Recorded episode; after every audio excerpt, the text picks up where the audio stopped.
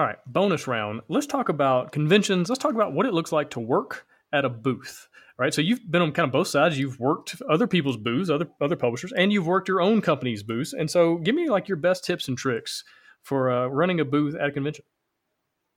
All right, so I'm going to start with uh, something semi-related to your question, um, but not completely.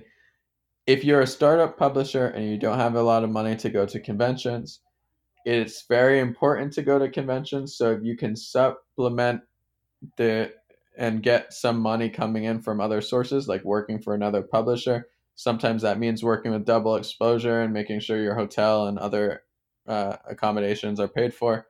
That can be a huge help so you can network at night and meet all the people that you need to meet without having to ex- expend as much money. So I think publishers on a budget, that's something to really consider.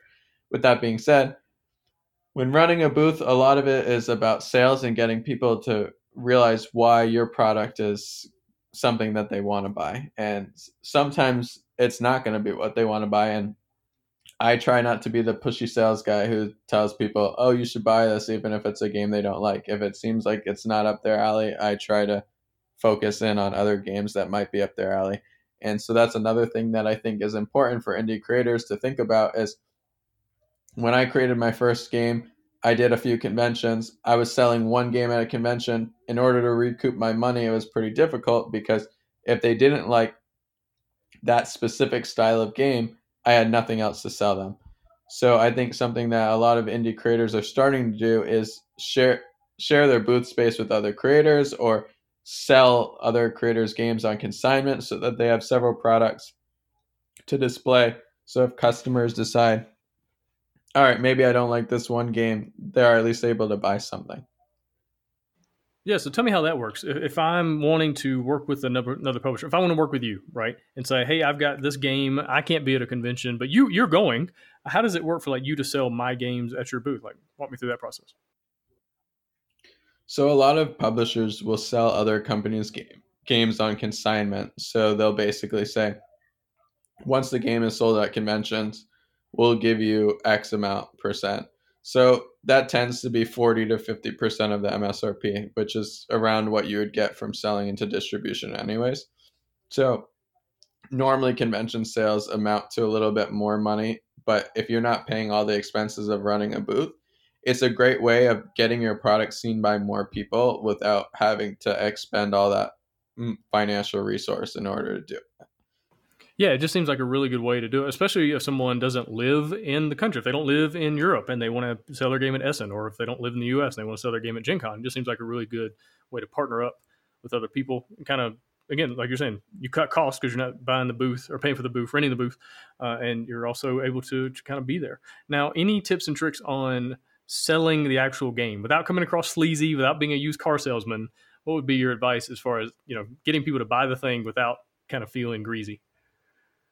Yeah, so obviously a, a big part of it is going to be artwork and drawing people in with what you can of the game. Doing demos and getting people to actually play it and realize what makes it so unique and competitive in the marketplace is good.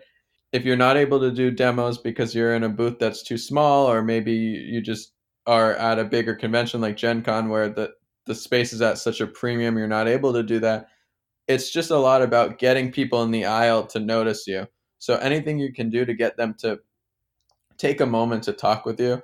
And then, especially if you're the creator, if you're the designer, you know how to sell the game better than anyone, or at least you should. How did you get people to play in the first place? Getting and realizing what made you want to design this game and what made you get people to play it and what made people really enjoy it.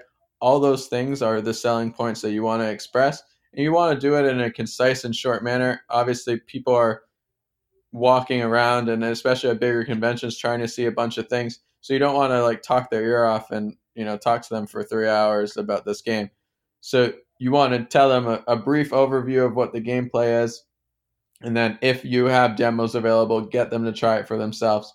If you aren't able to do demos, just explain what makes it stand out and what what selling points you know from designing it or publishing it.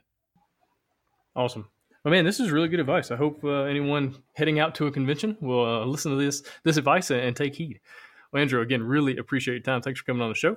Uh, good luck with the Kickstarter. Ruins of Mars going on at the moment, and everything else you got going on right now. Thank you so much.